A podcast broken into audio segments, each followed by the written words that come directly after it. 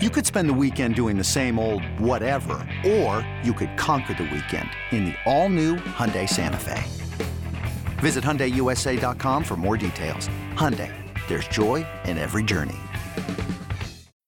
When you need mealtime inspiration, it's worth shopping Kroger, where you'll find over 30,000 mouthwatering choices that excite your inner foodie. And no matter what tasty choice you make, you'll enjoy our everyday low prices, plus extra ways to save, like digital coupons worth over $600 each week. You can also save up to $1 off per gallon at the pump with fuel points. More savings and more inspiring flavors make shopping Kroger worth it every time. Kroger, fresh for everyone. Fuel restrictions apply. Welcome to Restore the Floor, our Pistons podcast. The member of the Pistons who is another first round pick, they traded up to get him. Marcus Sasser, how are you? I'm good. How about you? Good. How's your summer going? Uh, It's been good. Yeah? Just um, getting used to you know this NBA life. Um, getting used to my teammates, coaches, but um, it's been good overall. How much is it different for you being in college? You weren't a one and done guy, so you, you live the college life. Now Right. You go from that excellent life to the NBA life. Right. What's that transition been like for you? Um, for me, it's just just really trying to stick to my routine. You know, um, trying to do what got me here. You know, um, hard work and just dedication. That's all I was preached. You know, during my college career. So I just kind of want to bring it to this level and see how far I can take me with that. It's it's way too early just to, to maybe even ask this question, but have you seen anything in Monty Williams that reminds you of uh, Kelvin Sampson? Um, I haven't seen him on the court yet, Yeah. but um, just the way he speaks, and you know, we had a couple meetings. You know, I can tell he's a real genuine guy. Um, and the way he kind of care about his players, like Coach Sampson does, I can tell he care about his players a lot.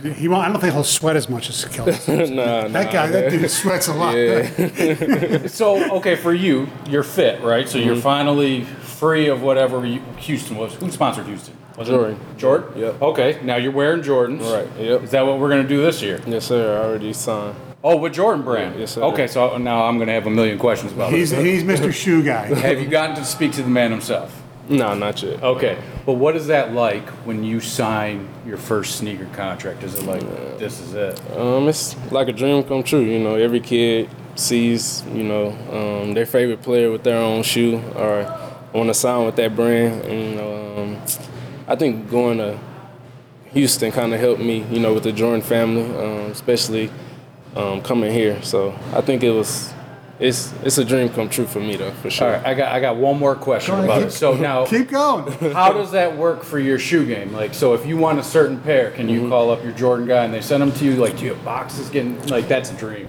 Yeah, um, not yet. I haven't got boxes yet. Okay. um, but yeah, I'm sure they'll come. Do you have a favorite? Yeah, I like the Lukas. The Okay. Luka ones and Luka twos. Yeah.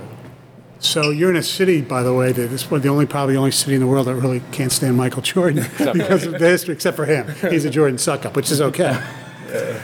Kind of kind of weird, huh? Yeah, it is, but hey, He's the man. yeah, he is. He's he's one of the best. Well, he's the best. What about your game? Do you think is going to translate the most to the NBA? Being able to just run the point. I mean, you like I said, you have a ton of experience at high level basketball in college. Right. But how do you think that's going to translate to the game today?